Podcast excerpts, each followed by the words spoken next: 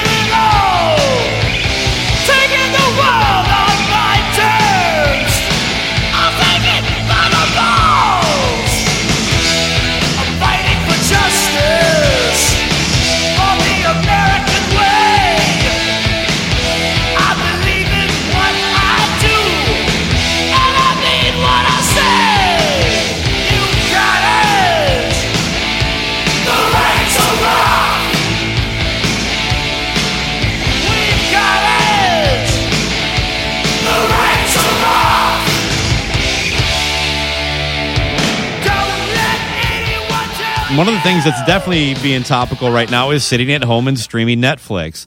Um, and so uh, the timing couldn't have been better for the release of uh, Tiger King and its, uh, I don't know, feature character, we'll call it. Joe Exotic seems pretty happy. Uh, it, seems like everybody on the planet is watching this thing. Um, now, except for those people that haven't watched it and want to make sure the world knows they haven't seen it, that kind of deal. Um, you know, here I am not watching Tiger King. Well, that's good. Anyway, you're missing out. It's it's a fun watch, but I uh, I know you're watching some of it. Have you made it all the way through yet? I I have not. I'm at I'm at three and a half episodes. Okay. So I just want so I'm going to comment on that so far, and also uh, I'll let you know if you have not seen this, there's not going to be we're not going to give you any spoilers on it. We're going to just talk about. I'm not sure how you could spoil it, but uh, yeah, Well, that's true because Yeah, it actually does kind of tell you the ending right in the beginning for the most part, right? It, yeah, I mean, we'd have to literally break down every episode to tell you what happens, but yeah, it's the, the, the suffice it to say, we'll get into some of the details, but they're they're not going to probably ruin anything if you haven't seen it. That's true. Yeah, but but essentially this this show Tiger King, I wouldn't have known it. It's one of these things that you're almost forced upon through social media. Like I don't think I would have watched it unless I kept hearing about it. Like I thought pop up on, on Netflix is like, hey, look at this of the hundred shows we upload a day, basically of new content. But then I kind of ignored it. I'm like, holy shit! And I go, I have to watch this. Agreed. Uh, One of the reasons it's appealing, obviously, is it's kind of like watching all those things about Florida Man or some Jerry Springer character, or everybody is just a train wreck, right? It's a it's a show of unredeeming characters. Would you agree?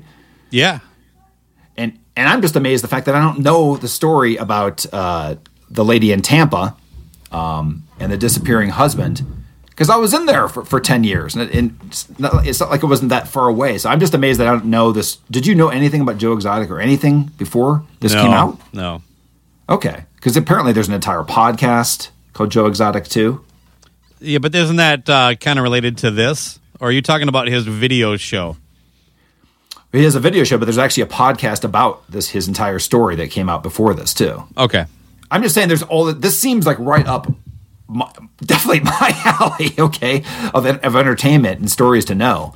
So uh, I just find the whole thing quite fascinating. Well, when I started watching it, I, and I would, I would encourage anybody who hasn't seen it when they do start watching it.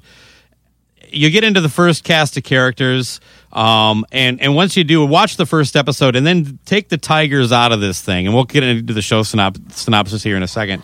But just l- think of these people, and if you met them on the street or in a Walmart, like what turns out a lot of them hang out at, um, uh, ask yourself this question. After meeting this person for one minute and then you were immediately asked do you think this person should own a tiger? Yes or no and then you'll kind of start to see the overall uh, like why is this legal how can this this guy has a fucking tiger Or Uh, 50 of them? and I say that about all of the people that are the main characters. Um, so yeah, the, the, the show is. But you want me to get into a show synopsis? Or you want to do it?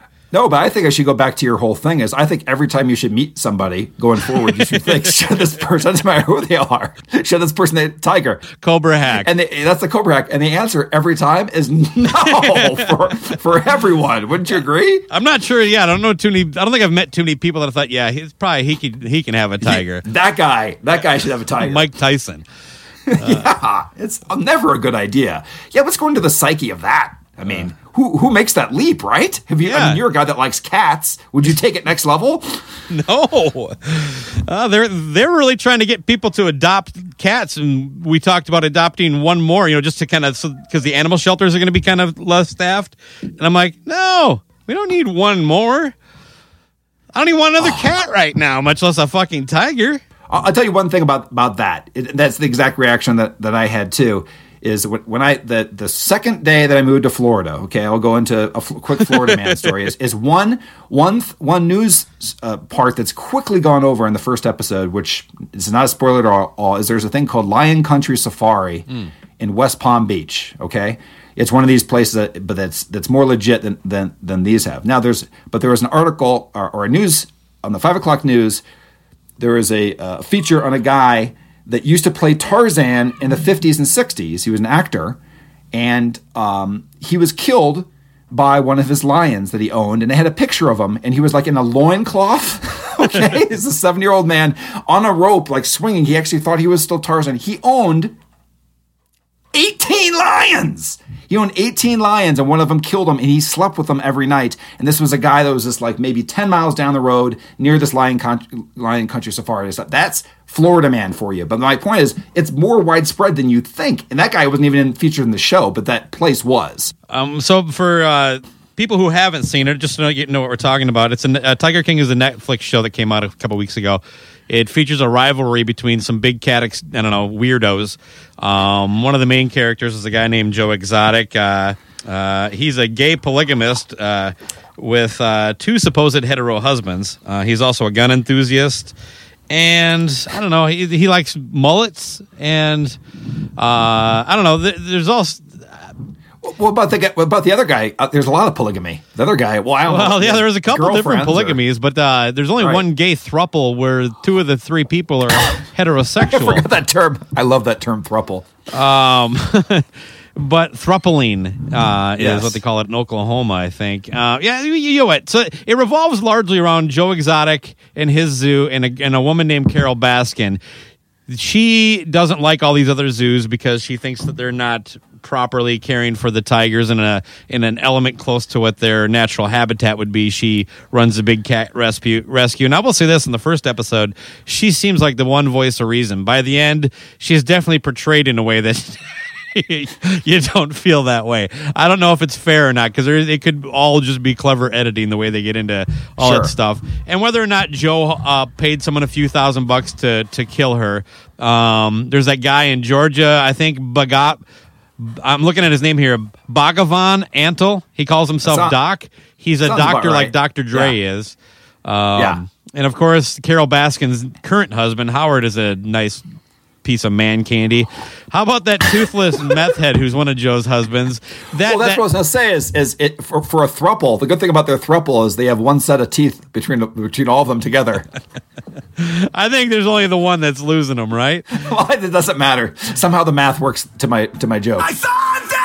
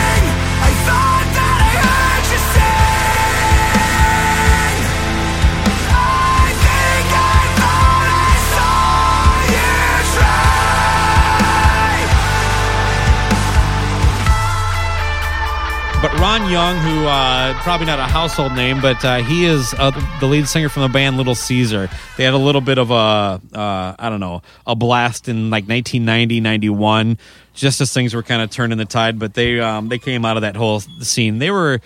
Oh, kind of. Their image was more grisly, like Guns N' Roses, but uh, No, they that- definitely kind of I like their their debut Pizza Pizza. I enjoyed. okay. Um, he uh, posted on Facebook a breakdown on why he doesn't think we're going to see bands touring even that soon. Um, if you like, I can just kind of hammer through his uh, his post. He makes you know certain points, highlights them, um, and it's pretty detailed. If you want me to get into it, Please, I love details. all right, so this is from Ron Young, lead singer of Little Caesar. Um, he says, Until there is an effective treatment or vaccine for corona, don't ever expect to see a live touring band in your city. For one, doctors say the current self isolation is just to flatten the curve, not to end the existence of corona. It would be around and in all pockets all over the world. The advanced planning will mean a tremendous gamble to book shows months ahead, and no one will know the level of the disease prevalence in every city and market as it comes up those variables prevent advanced planning commitments and both financially and, and logistically um, his second point is smaller venues will shut their doors permanently as they can't pay rent or staff while we try to find a treatment or vaccine even if we end isolation the nervousness of patrons to pack into a smaller venue for an already struggling sector won't be able to thrive Third, he says touring bands book runs of shows months out. No promoter will take a chance on enough of a guarantee for a band to organize tours as they don't know when a pocket of infection will start up again. That's a gamble almost every band can't afford to take. All right. Then he gets into fans who are worried about congregating into tight quarters due to age, pre existing health conditions, lower draws, guarantees of box office success. Most bands won't be able to afford to tour under that duress, and reality is every promoter will offer smaller guarantees with a higher percentage at the gate of the night if it winds up being successful. Very few bands can afford to travel, you know, with hotel crew expenses and not have a good draw, that kind of deal. Uh, five bands are well, bands that are worried about the lack of control over venues' cleanliness, local outbreaks, high traffic areas, and venues where they come into contact night after night with potential won't want to risk getting ill. Say goodbye to meet and greets. Many bands need that revenue and extra VIP charge just to make it profitable. Six, large venues won't be able to lar- have large congregations of people packed in on each other until they find a treatment or vaccine. Say goodbye to live sports. They can't risk the liability and exposure. Number seven, besides the venues themselves, the miles traveled, the exposure to every restaurant, truck stop, the ebb and flow of this all over the world until a treatment or vaccine is found will make bands very nervous, factor in the financial gamble, and most won't be able to overcome the obstacles and logistics and finances. Look at how many artists have canceled their bigger tours already. Most ex- experts agree that it will surge in the fall, and he's talking about the virus there. The randomness is makes pre-production a liability. Eight. Hope for the best, but plan for the worst is the current mantra in all this. It's the latter that will put live touring on hold until there is a breakthrough. There are too many moving parts to tour. And he ends it with nine, saying, Until every band and crew member tests positive for the antibody, which means they have some immunity, the anxiety will be too great, especially for the older rockers. Um, and then he just says, Tell me where you think I'm wrong and why you disagree. And that was in a Facebook post yesterday, uh, February 5th. Hey, first, we should say that uh, Ron from Little Caesar, not a doctor. No, yeah, that's the point. Uh, just like uh, Vic from uh, uh, well, Spain. Well, Spain's got their own fucking issues right now. Al- yeah. Also not a doctor, but I just want to see. I would love to see, unlike a uh, first off, a lot of great points in that in that statement. I do want to That's see. very doom and gloomy, though. yeah, I know, but I I, I just want to see parts of that quoted on like Fox News where it just uh, credits it to Ron, lead singer of Little Caesar. I don't know. Fox. News told me that tomorrow they're going to reopen everything. I, I think he's. I think that's that's that's valid. I think it's going to be be longer. So that's my whole thing. Is that I like I've talked about before. My utopian uh, view is I hope that we appreciate, be it music, sports, whatever entertainment or social interaction. I think we. I hope that we appreciate it more after this. We'll see if that happens or not. But uh, Yeah, I mean, I guess if if if you want to uh, a, a counterpoint, there are experts that say um, there are certain models that they they can start predicting things, and maybe they can. Um, uh, there, the hope would be that you could isolate certain more at, at risk groups, and um, and and for others, it could be more of a return to some sort of normal normalcy. I don't know if that's pie in the sky. I also am not a doctor.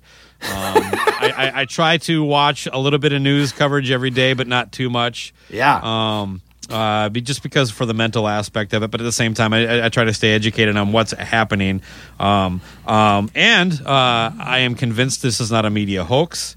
Uh, so uh, I, I hope people really don't go down some of these conspiracy theories. That- that were- There was a guy who drove a train off the tracks intentionally, trying to crash into a boat, one of the Navy ships, because he doesn't. He believes this is all a conspiracy of some sort. No. And so conspiracies can be damaging and and have real life ramifications. So let's let's try to be educated, not look for a reason why we're being lied to, and, and instead look at what's happening around the world and, and take it a little seriously. And like you said, let's you know let's let's, let's appreciate the art that we do have. Sunshine, blue skies,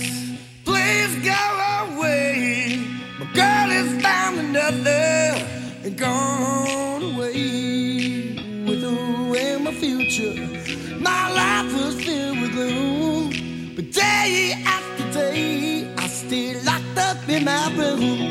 I know to you, it might sound strange, but I wish you would.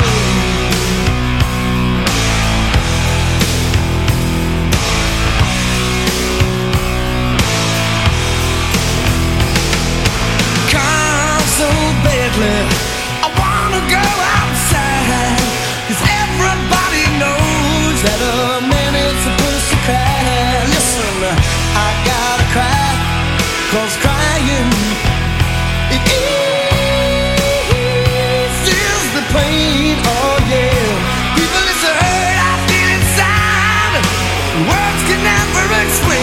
Wish it would rain.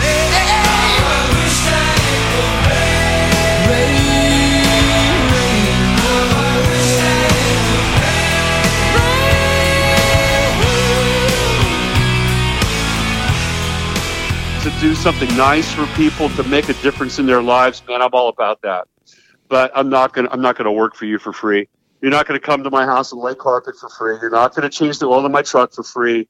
Everybody's got a job and everybody's got a price i've got a job and i've got a price Uh, I've been harping on that on this podcast. I think since we started, there's got to we have to figure out a way to get some of that streaming money to the artists. Um, I'm tired of the, the the services and the labels pointing fingers at each other. The reality is the money's there.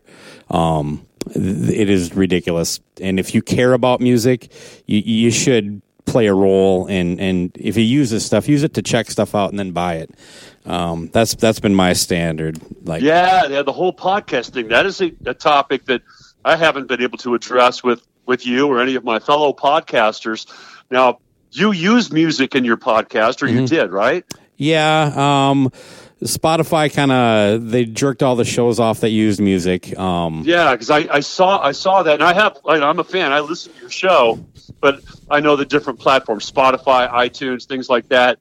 Uh, they they they have cracked down on that, and there's been times when I've signed a waiver for podcasters to give them permission to broadcast my music, but how does Spotify or iTunes know that I signed that waiver and gave Yeah. me permission to play my stuff? So it gets sticky.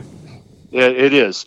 Um, and Yeah. using the unlicensed music is a double-edged sword because it does, you know, it does give the artist exposure, but it is property that you can't use without my permission. Mhm. It's like my front yard. You can't come pitch a tent in my front yard and just sleep if you want to. That's my yard. Yeah, now it's my property. Now, if I give you permission to use my property to pitch your tent and sleep, spend the night, then that's cool. But it's property, and so many people don't see it as such. Now, YouTube, what is up with that? You can put anything. It- there's people that have my entire albums. You can go to YouTube. I guarantee you can find any album I've ever done on YouTube Yeah. and listen to the whole thing top to bottom without permission. Uh, there's bootleg T-shirts everywhere, man. You go on eBay, you get some really cool Ron Keel and Keel swag, but and there's nothing we can do about it. There's absolutely there's people are making, I don't know how much money they're making, but they're using our property to generate revenue, and we're not going to ever see anything from it. And, you know, it's always been the case. It was that way back in the 80s when our t shirt guy, half their job, they'd sell t shirts at the gigs, but the other half of the job was chasing down bootleggers. You know, they would mm-hmm. literally, they would run through the parking lots. And if you had like, eh, we've got, I've got a great collection of bootleg shirts. I've got a, I've got a bootleg shirt from the Dio tour where they spelled my name wrong. It's Keel, K E E L E. Uh, and I was, Man, if you're gonna bootleg my shit, can you at least spell my name right? Come on, man. So, but uh, I digress. I don't even remember what we're talking about. I just Uh, enjoy we- the we like- conversations yeah, with you. Yeah, no, I always love talking to you, Ron. Um, well, let's talk about the. You know, hey, I had a real quick question on Metal Cowboy, or uh, yeah, Metal Cowboy record. I picked that up on vinyl. I don't know, a couple years ago. I always, I always wanted to bring up the three chord drinking song because that was clearly not tracked traditionally. Now, I, I, am I right that basically it sounds like it was it was a live recording with almost an overhead mic of some sort? How was that? That is correct. And by the way, you can watch that entire session on guess where? Ron Keel Patreon.com slash Ron Keel. One, a two, a one, a two, a three.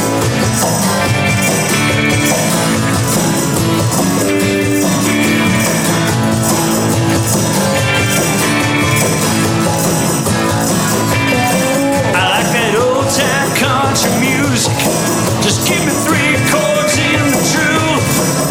A guitar and a woman that needs a little loving and a bottle of 90 proof. A good song is like a gift from heaven. So thank God and old Jimmy.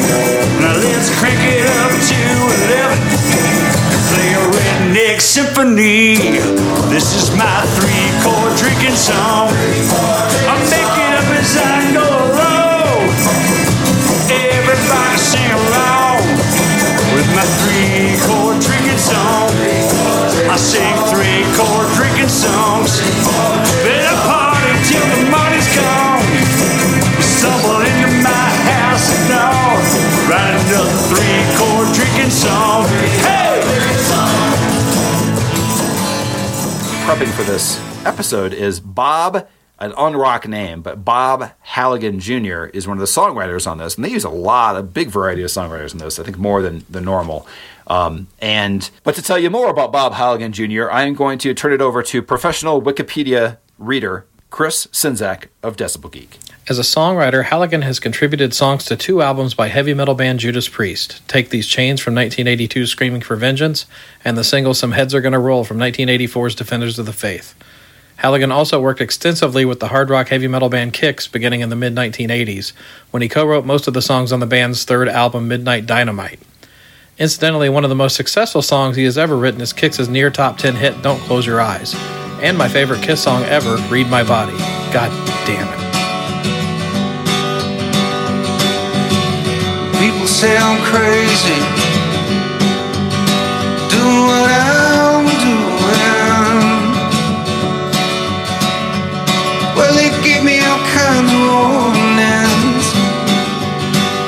Save me from ruin.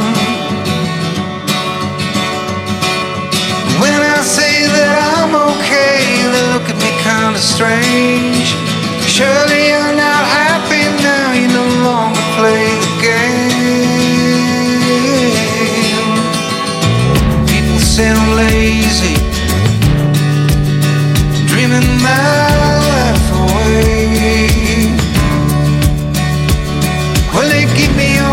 Of advice designed to enlighten me. When I tell them that I'm doing fine, watching shadows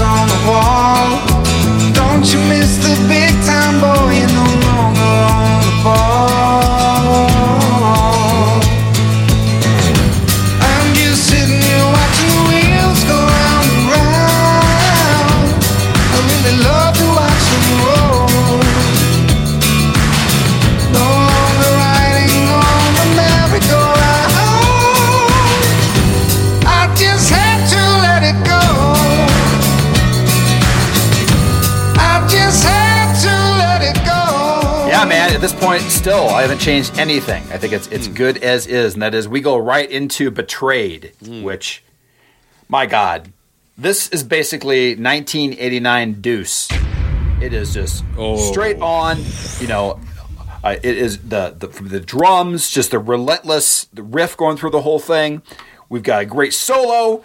You know, uh, uh, Gene drops an F bomb. You pay your taxes, you pay the rent till you haven't got a cent. Why has TurboTax not picked this up like a, a song that they play on their commercials? And it continues the um uh the tradition of Gene just kind of using like bumper sticker catchphrases as lyrics. You know, uh, it's a law of the jungle. If you got the hunger, what doesn't kill you will make you stronger. Hey. Love it. You, you see a rising star with the songwriter of Tommy Thayer being a co-writer. Gene used to You've pick got- Paul up at the therapist office, and he would just look at the signs on the wall and then take him home and write use them as lyrics.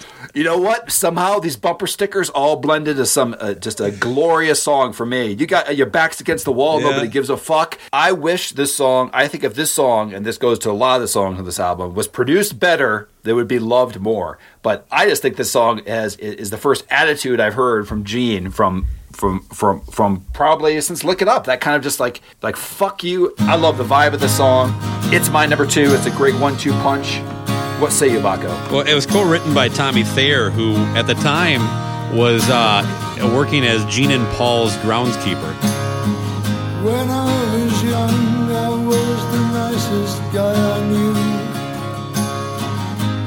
Thought I was the chosen one. But time went by and I found out a thing or two. My shine wore off as time wore on. I thought that I was living out the perfect life. But in the lonely hours when the truth begins to bite, I thought about the times when I turned my back and stalled. I ain't no nice guy after all. What kind of stuff we want to get into today, man? We have all sorts of shit to talk about. we need to inform the public the important things that that's going out uh, going on in pop culture and of course in the music industry correct Correct, uh, but we do have to get get a beef out of the way here. oh yes that's true as most of the listeners know, a few months back we did a Hot in the Shade episode, and it was uh, widely acclaimed, uh, highly praised. Yes. Um, I, I'm Paul Stanley talked about it. You know, I mean, he didn't, but uh, no, we got a lot of great. That was another one that got a lot of buzz uh, for us. But yeah, so what we did is that we didn't just break down Hot in the Shade. We did we did a two part episode where we basically resequenced it. We each picked our own sequence and we, we, ran through each track. And then uh, we, we eliminated, I think, four songs each and turned out a oh no we five songs each yeah we turned out a 10 track album and you, once once the uh, the episodes were out we also kind of to to engage the audience we threw out a poll like this is hmm. the the 10 track record I did which was called Baco in the Shade and yours was named Loose in the Cannon. So yeah we, we put up a little poll where, where people could vote on my 10 track perfectly sequenced record and your far inferior uh, version uh, I think it was like two songs different One, one, once again, it's a, a hot in the cannon, hot in the cannon yeah but it's a loose in the cannon is more.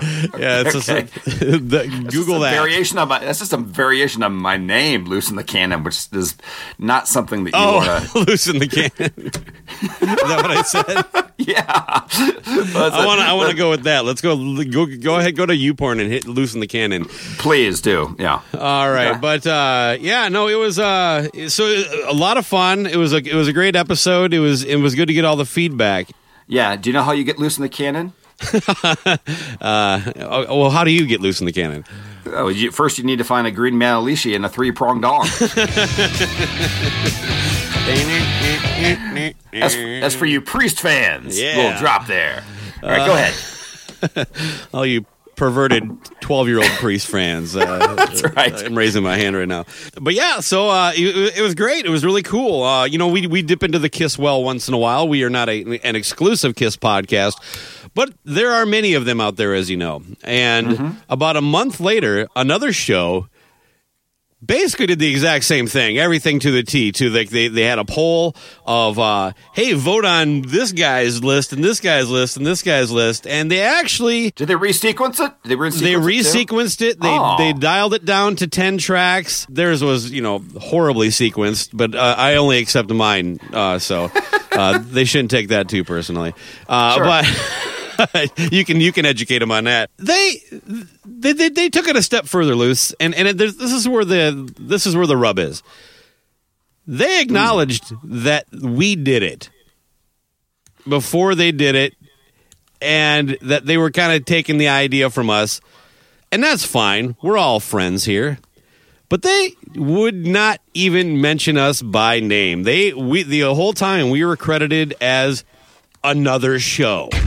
What? Another? What is this? The 1980s when you're you're comparing detergents on a commercial? And it's brand A and brand B. Yeah, and they got like If a black Coke and- sticker across our face. Yeah. No, come on. We're, we're listen.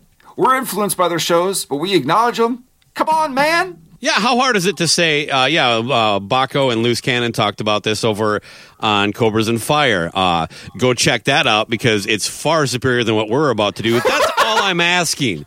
Well, maybe That's not all that. I'm asking. Uh, yeah, and, and I'm not even sure I want to mention their name now. I want kind of want to be petty about it. I don't know. What do you think? Is this a show where one of the hosts doesn't think that sequencing is important? Me, me, me, me, There, yes, there is a member of the, the of this uh, Kiss podcast that doesn't think sequencing is important. Now, is this also a show where if the host all of a sudden needed to leave town and had a go bag that would be a, a vinyl record player, he could just fold in half and go? A dusty fold over top uh, vinyl, yeah, turntable, yeah. Oh, you're talking about Podcast Rock City. Ah, you cracked the code. Yeah, those motherfuckers, those sons of bitches. And and they, they they claim at the beginning that they had actually thought about doing that long before ours came out, but once ours did come out, they decided to wait, and they only waited like a month. I'm like, honestly, if you would have done it at exactly the same time or a week later, I would have had a much easier time believing that you were already you already had that sucker locked in. But to me, you know? they, Yeah. they literally stole it. They did not think of that on themselves. I'm calling them out.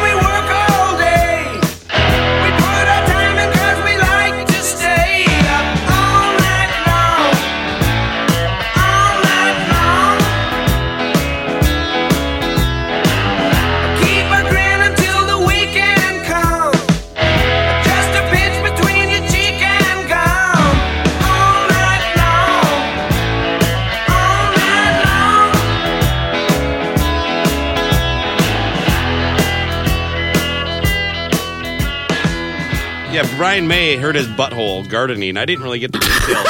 Is that the actual? It's like the actual headline. Brian May hurts butthole while gardening. The- he's the butt of jokes now. He really, he really is. Well done. This is, uh, I don't know, from about a week ago, something like that. It doesn't really matter. This is a timeless, timeless kind of news piece. It really is. I use it to to uh, read it to my daughter every night before she goes to bed. Uh, anyway, he uh, landed in the hospital after a uh, pretty severe injury from a gardening mishap. I'm still not sure how. I'm, I'm trying to picture this, but uh, here I ripped. Here's his quote. I ripped my gluteus maximus to shreds in a moment of over enthusiastic gardening. What the fuck is that? He- Is that a euphemism? Am I missing something? I think it Is might this the is this the. Pickering snowshoe? It might be. The, the Pickering snowshoe is that what you said? Is Yeah. that what the move is called? Yeah. Okay. Over enthusiastic gardening. Gluteus maximus. Uh, is that the whole quote? Yeah, well, he says he finds himself. Suddenly, I find myself in a hospital getting scanned to find out exactly how much I've damaged my butthole. Does not say that. He said myself. I threw in butthole. Okay. Um, he reassured his 2.4 million followers. Why would you tweet this out? yeah. Like, hey, everybody, just wanting you to know somehow I fucking ruptured my rectum gardening. Just giving you an update in case you're thinking, uh, how how are my rock stars doing this weekend? The best part is the How next line.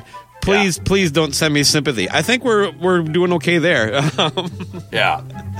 He's just gonna heal for a while, but uh, my God! And then, then like seeing his old gray, curly, long hair pop out of a mask that he's wearing, you know, because he's This is why this is why you don't allow famous people to tweet. Period. Like uh, you shouldn't. It, when you're when you're. I guarantee he was on some kind of uh, painkiller. A lot of painkillers when he did that. Uh, what kind of painkiller do you need before you start gardening? And, and what, what Well, tools was he I'm using? saying I'm saying he tweeted. He, he tweeted. He was on painkillers when he tweeted that from the hospital. oh, sure. Yeah. He's all oh, he's up. all like looped up. Yeah, he's like, yeah, he's all looped up. He's like, I need my fans to know about my butt. comes out of it, delete that. exactly. That's right. Man, I don't know. Like, what, what- I, I'm trying to picture, like, you know, t- I think of gardening. I think like of you know, growing up, my mom on, on her knees and like this like tiny little plot of dirt, you know, and just kind of kind of digging little trenches and dropping seeds in there. Or Yeah. know. Um, but maybe it means something different. Like maybe because he's probably got a nice spread. Maybe he's actually like got a tiny farm and um, I don't know, kind of like losing your virginity riding a tractor. Uh, it just something weird happened. I don't know. No, I'm, I'm, I'm pretty sure. I mean, the the the uh, the English way of gardening is you there's a there's a big run up and a jump when you use your trowel to, to get that to get that dig. It's a whole, he it's a he whole just thing. missed. he just missed. he missed putting the daffodils. I mean, it just. It, but yeah, I mean, obviously this thing reeks of Spinal Tap. I mean, that definitely sounds like one of the one of the drummer deaths or whatever. You know, from from it, right? Was that wasn't that one of the things from it? Was a gardening mishap with one of the deaths of the drummer? Oh, they would spontaneously combust, is my understanding. Yeah, there's a couple, but uh, but my lord, I mean, come on, man! If you're a rock star, first off, if you're a rock star, I don't care. We, we, we did some we did some lands. If you're a man, you don't call it gardening, you call it landscaping. That's what I did this weekend. I think maybe it was just a, a really, really bad shark.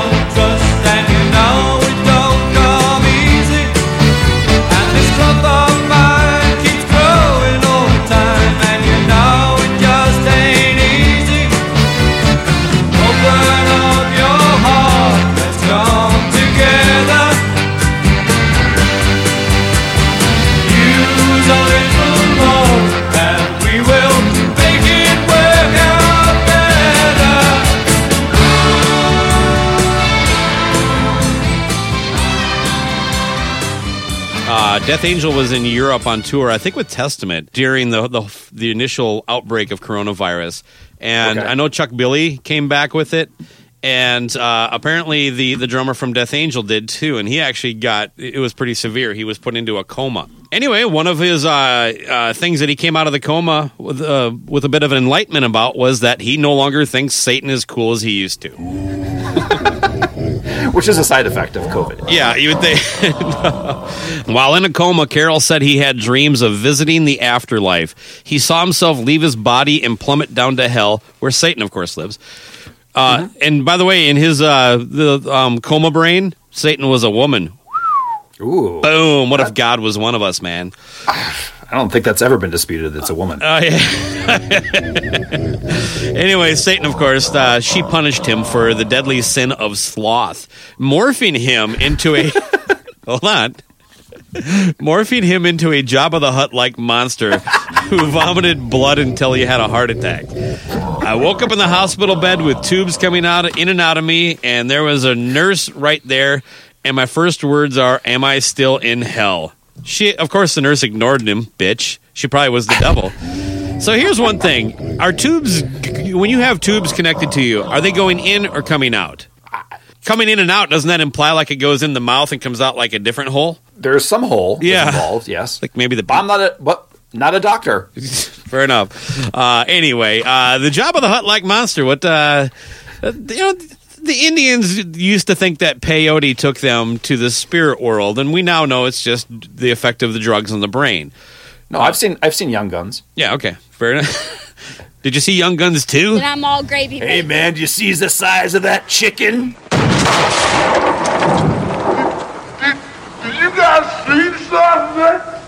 Chicken? When it comes to Satan and music, you know, I, I always found in my own experience that a, a certain moment of enlightenment hit me when I realized you can't accidentally worship the devil. In other words, playing a record, you you can't sell your soul. If you're not actively pursuing it, it's not gonna. You're not gonna get. You're not gonna trip on something and suddenly become satanic. You obviously know why Michael Sweet uh, shared this. He's thankful to have uh, another guy on his side now. He's converting people over to Christianity one COVID coma at a time. yeah, not, now you know why. Like you know, he has kind of like more. Uh, I don't know, right wing views on, on how to handle this. We should just open everything up, get people into COVID comas. Hopefully, they're all Satanists and they come out loving the Lord. But uh, Ooh, so what? So now that is the conspiracy against COVID. COVID is a is is is, is a Christianity ploy to make the devil not cool and to increase Hmm. church going and donations. That's what it is. I'm starting it. That that has as much plausibility as the other one. So I'm going to start this one. pretty soon Yes, they're going to start me? making me say Merry Christmas. Oh, damn! You're right. Ooh. Oh boy, uh, this this world. I have to tell you, the thing that I liked uh, the most about the article was if you could read exactly what it said, how the writer thought thought about the nurse. Can you write that? Can you read that part? I, I thought that part was the funniest part, where it says like you have to be a pretty chill nurse to take. Oh, right. Yeah, Yeah. It, it, the, the line from the story is it takes a very professional nurse to take a patient rambling about hell in stride. That's what I mean. Just like whatever. Next, I don't care Oh, man. about your Jabba the Hutt, a blood spewing story. Well, I like it. The drummer. I should mention the drummer's name. I just we just been calling him Death Angel Drummer. Uh, Drummer. yeah, drummer. Drummer. Uh, fuck! I can't even find it. They don't even put it in the story. they don't. They just put Death Angel drummer. yeah, the headline doesn't even mention his band. It's thrash Oh metal drummer awakens from coronavirus coma. coma, Doesn't think Satan is that cool anymore. Do you see? That is the respect of of of journalists in heavy metal, right there. That's all you need to know. If this was actually like a whatever, if this was Taylor Swift, the story would name check Taylor Swift being Jabba the Hutt. Oh man, I wish Taylor Swift wouldn't think Satan was cool anymore. Uh, yeah, his name is Will Carroll, um, but uh, he. Uh, the, the experience does have him reevaluating some things, you know, like his relationship with Satan. But Mm-hmm. just don't don't freak out, people. He's still going to listen to satanic metal. He hasn't lost his fucking mind. I mean, he Okay, still good. loves Deicide and bands like that. But uh, Okay, as okay. for his personal life, uh, what he went through, I don't think Satan's quite as cool as I once did. He's just kind of a dork now. I mean, I mean, I guess, I guess, if if a, if a guy you thought was pretty cool turned you into a slothy creature like that, you might have second thoughts about your relationship What- with him. I guess. What a dick. When I was five years old, I walked out of church and got hit by a car. I suffered a brain concussion and was put in the hospital. Many friends and relatives visited me there and brought lots of cool presents. Then Reverend Mackenzie came bringing a boring coloring book of Bible stories. I thought to myself, if this man is in touch with God, would he bring such a lame present? No way. My mother says I was never the same after that day. Religion ruined my life, hallelujah. Religion ruined my life. Well, I'm traumatized, permanently scarred, hoist by religion's petard. When I was 12, my family switched churches because the one we were attending wouldn't admit black people. In Sunday school, I would ask questions like how did they fit two of every species on that boat? There are no boats that large. The minister told my parents he's causing doubt. I became the first child to be expelled from the church. When I realized my religion wouldn't let blacks in and would kick a boy out, it set me on a path of antisocial behavior, which landed me in jail within three years. Religion ruined my life, hallelujah. Religion ruined my life. Well, I'm traumatized, permanently scarred, hoist by religion's petard. As an adult, I thought I was safe from religion. But when I was 26, my wife took all the money I saved from years of touring with the Violent Femmes and went into hiding in Jamaica. I didn't see my young son for five months. She came under the spell of a Rastafarian con man, and the money disappeared. We're divorced now. She's into Hindu and says she's raising my four year old boy to be a great spiritual leader. Religion ruined my life, hallelujah. Religion ruined my life. Well, I'm traumatized, permanently scarred, hoist by religion's petard. Religion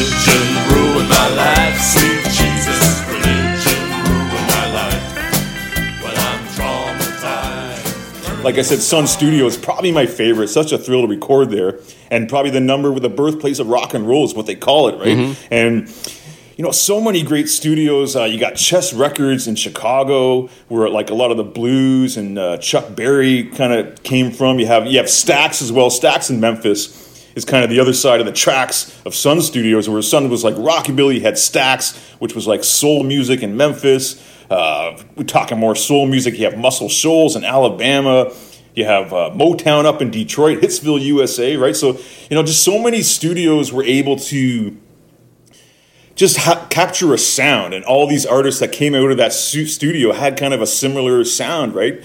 Uh, so I just I just love that stuff. I love the historical nature of being in these places where this great art, this great music was created, right? So you know, one day I kind of want to put a, a like a, a list together, a road trip, and maybe try and hit some of these tours and museums, you know, all over the all over the, the continent at least. You know, Capitol Capitol Records in Los Angeles, all that all those legendary places, you know.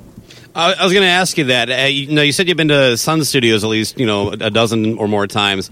Have you Yeah. have you had a chance to check any of these other ones out?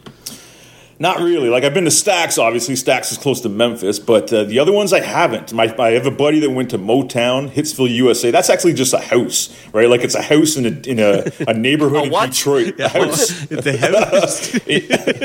and they uh, they just kind of turned this house into a recording studio. what you talking about? that was finally. It's like. Well, how it's do you like- say yeah, house? That's how you say. What do you how you say house? House. They, they have this House. house. They have What's this your, house. what's your favorite uh, Doctor TV drama of all time? House. You know, I, I think we should just have a little bell that goes off when it, when he goes pure Canada. okay, ding. Okay, so so like yeah, they got these houses in like Detroit, eh? And they recorded all these good tunes there, and it was it was a I beauty, knew it. beauty way to go. Yeah, yeah. So See, this is now I you're a little more This is- northern Minnesota.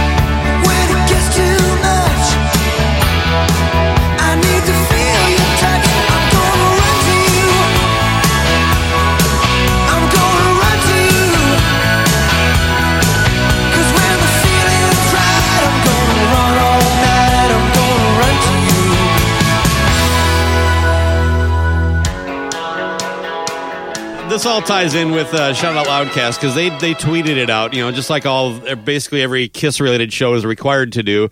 You have to share this now with the world and say, "Ah, here's Peter. This is awesome." And and so I, I replied with comments similar to what I just said. I think I said something along the lines of, uh, "You wouldn't see, you know, Phil Collins or Don Henley or even fucking Bret Michaels doing this." I do want to address one asshole who's a friend of ours, so of course he's an asshole. um, and that's Baco from the Cobras and Fire podcast, who's Yeah, been Bach. on recently. Go after Um, him. He put on that this was embarrassing. An old man doing karaoke.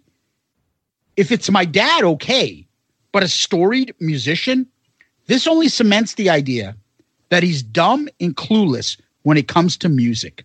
You'll never see Don Henley, Phil Collins, or even Bret Michaels share something this bad. First of all, Phil Collins, Don Henley, and Bret Michaels. The Where Bret does Mi- Bret Michaels fit into that? Because Bret Michaels is known to do some really, really shitty stuff. The Bret Michaels thing threw me for a loop because I'm like, okay, Phil Collins, Don Henley, they're both vocalists, they're both drummers.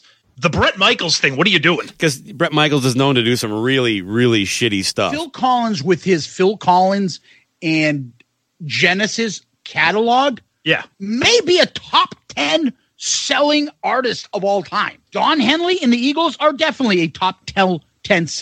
Correct. Where the fuck does Bret Michaels fit into that? Because Bret Michaels is known to do some really, really shitty stuff. But I think that was his point. I think he was trying to say that not even someone as horrible as Bret Michaels. I don't know. I hope that's where he's going. But regardless, why the fuck would you take the time to write on my shit that this is embarrassing? Okay, first of all, it's Baco. Yeah. He he he he exists just to jab you, poke you. Yeah. To, especially especially you because he knows you love Peter. But I just, I you know, and I love him. Honestly, I like Baco. He's funny and stuff. Absolutely. But I just got to give him shit back. on their la- on their one of their latest uh, episodes, uh, Zeus took offense to me. Now, apparently, Peter Criss is Zeus's favorite member of Kiss, which is which is sad in its own own right. But Yeah. uh, Zeus Zeus took a little bit of offense to it and, and kind of came at me pretty hard. Uh, now, for those who don't know, Zeus is a lawyer. Can he actually defend Peter Criss? Well, yeah. He, he- first of all, you know, eh, look, he made a couple valid points. Like, give him a fucking break. The guy's old, kind of. But he, he kind of supported my my whole post. Was like, this, you know, this doesn't really need to be out there. This is not what I need as a Kiss fan. You know what I mean? I don't need to see. eh, eh, Look, Peter looked okay. He looked good for a man his age. All that stuff. It's good to see that that he's still out there. But I'd rather see him like just say, "Hey, everybody, it's Peter Criss," and maybe tell a story or something like that than just. Or you know what? Just sit and. I, if he sang this like while his wife cooked in, in the kitchen and there's no music, it would have been better. Uh, it, it would then it might have been kind of endearing, but uh, to put his lips right on the microphone and just hear that just nasty karaoke sound, I don't know something about it didn't rub it with me. But he also took me to task for my Kiss list, uh, the, where I rank every Kiss song from worst to best, right? And he said that I had Boomerang in the top ten. no, it- no, you didn't. of course I didn't. That song is fucking shit. But I had to actually go back and look. Where the did I, where the fuck did I have it? It I had that very close to the top 10 loose. 199 out of 219. that he was only off by 190. So apparently it's not that hard to I used to think getting to like being a lawyer, you always hear these stories like passing the bars super hard. There must not be any math on the fucking bar. 190 out of 290 is not near the, or 219 is not near the top 10. It's all about the decimal. He just moved it. Uh, in other related news, uh, they also had their own Hot in the Shade episode before us. So. Are you kidding me? yeah, so apparently we still they still from them. Oh, they had theirs first. Yeah, they were Okay, on there you first. go. ah, it's, it's called the law of diminishing returns. What did you think about Zeus's opening arguments and summation of his points, though? Uh, I would have won that case. Uh, I, would have, uh, uh, def- as they always say, never defend yourself in court. Yeah. I would Yeah. say if Zeus is the prosecuting attorney, you, you're probably okay.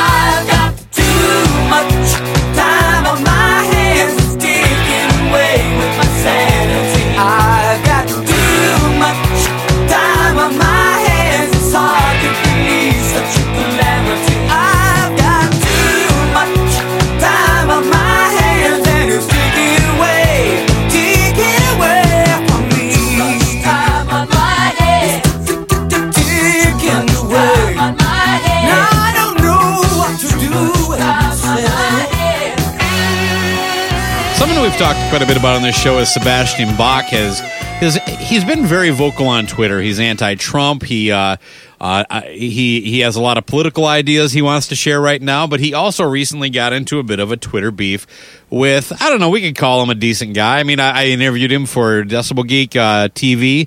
Uh, Chris Jericho, the uh, the the wrestler known as Jericho, he is the frontman of Fozzy. Um, I'm not really sure how serious to take this, considering uh, Chris's. Chris Jericho's wrestling background and, and Sebastian Bach being a complete idiot. But it basically all started with uh, one person uh, tweeting to Sebastian Bach, some I don't know, some jerkhole on Twitter. I can't, I don't even have his name on the screen here, but it says uh, Chris Jericho is starting to look like Sebastian Bach, and of course, uh, Sebastian Bach uh, responds with.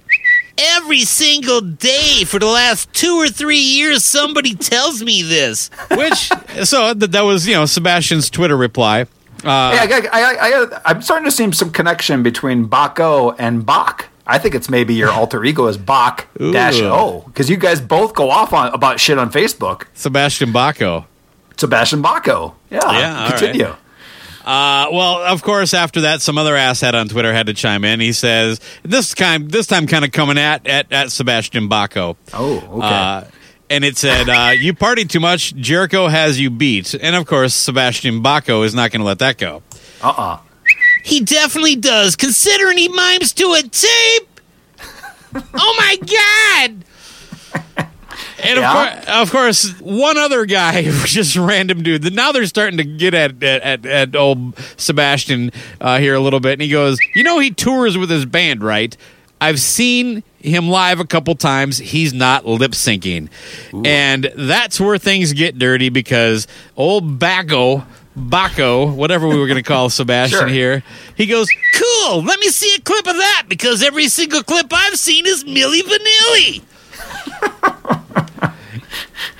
and here comes Jericho.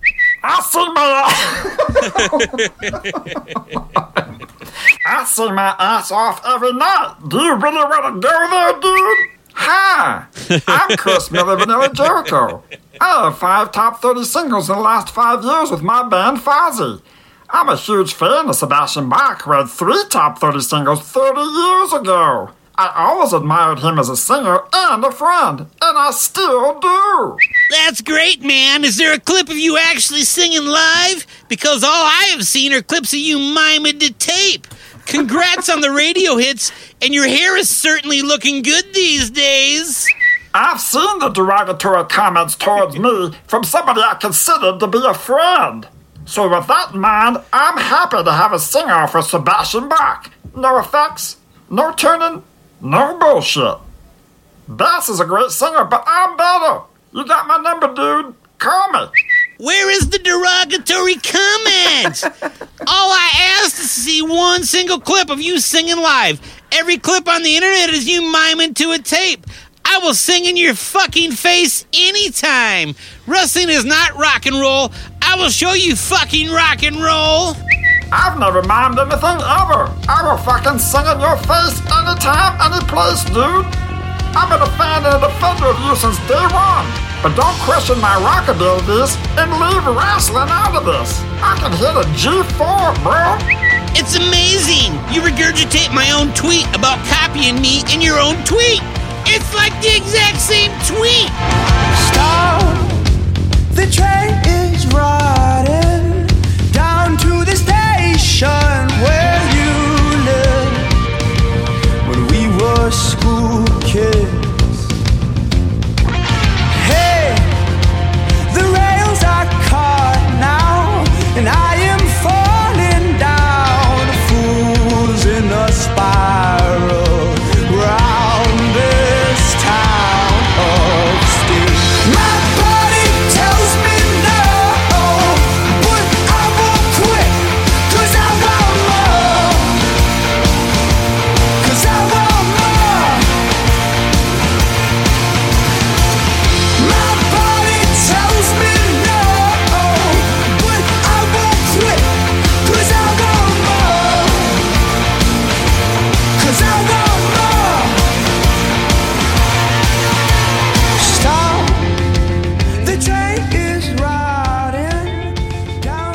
let's lighten it up a little bit. I think uh, we, we've uh, gotten serious enough for the listeners. There's plenty of COVID information out there. I, I, by the way, I, I, I joke, but I really appreciate your candor and, and, and sharing your thoughts on all that stuff. We do kind of get into the business stuff a lot on this show, and it, it's, it's something that we, at least we find fun to talk about.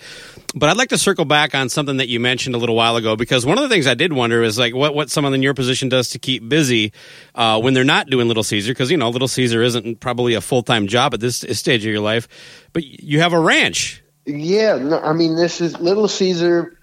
We learned years ago to turn it into a spiritual journey. You know, one of the spirit, not one of the wallet. So we we work our careers and lives around the touring schedule that we do, and which opens it up for us to be more of, you know, if we make money, great. If we break even, great. If we lose money, ah, shit, that sucked. But we don't this is not what we count on to pay the mortgages but for me you know i never thought i'd be an avocado rancher and run a horse ranch and build a horse ranch that's Back up. what- Av- you have avo- you're not an avocado farmer? yes i i have Shut the 1200 fuck up. avocado trees i do man i grow fucking avocados and the crazy thing is that I don't even like avocados. I mean, I've grown avocados for four years. They take out semis full of these things. I've never even eaten one of them. oh my god! Well, you, you, how do I tell if an avocado is ready at a grocery store? I wonder. I, you know what? Ask somebody who gives a fuck. I, oh. I don't know, man. I I have a consultancy with Mission Avocados, a big huge. They come out and they look at my trees. They go, "Eh, we'll be out in two weeks to come pick them." It's like, okay, great. In the meantime, I, I've gotten good at the fertilizing. I've gotten good at pest pest abatement. I've gotten good at all that. Other than that, I didn't even know pest abatement was a thing. Yes, yes. Well, we have this thing called thrips, which is a parasite that attacks the leaf of the avocado tree. And I- this coming out of my mouth is a voice inside my head going, How did you get this place in your life? How did you Ah. get here? You know, I thought I'd be building motorcycles and cars, which I did for a while. That was all fun. But, you know, it just got to the point where we were. I, real quick, Ron, I get that same voice anytime I'm in Bed Bath and Beyond with my wife. Uh huh. Bed Bath and Bankrupt. I'm the same way. There's a part of me where my skin is crawling, feeling like I completely, like what the fuck did I do that end up right, here? Exactly. Like I'm a traitor to my code. you know, it's like I hope nobody gets a picture of me standing by the espresso machines.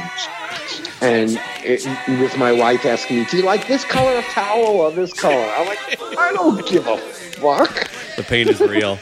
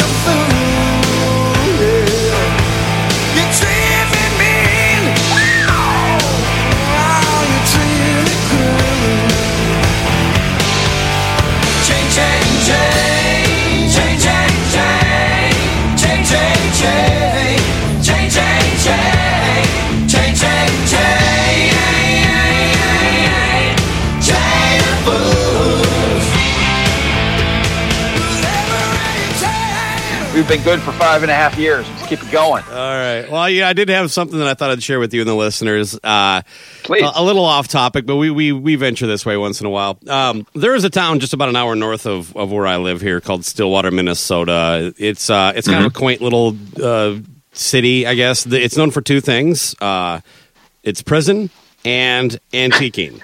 Um, so it, it, it, it, it's actually kind of a nice little getaway. There's about a uh, I don't know five block stretch downtown along the river. They have a lift bridge down there, and it's a bunch of antique stores and actually some amazing food. A lot of great local uh, local restaurants. You know, you're not going to find a Chili's or anything like that down in this area. Um, so the wife, a couple times a year, the wife and I will will just go up there just to kind of kill some time, spend some time together, that kind of thing. Um, and you know, it's also a fairly cheap date, depending on what uh, kind of shit I might stumble across in an antique store. But for the most part, you know, it's just a a, a way to, to to spend a you know, exp- if the weather's nice, you get to be outside and all that stuff, all that good kind of crap. But also the food's great. By antiquing, do you mean that you might go home with a VHS copy of Wanted Dead or Alive? uh, beta, beta.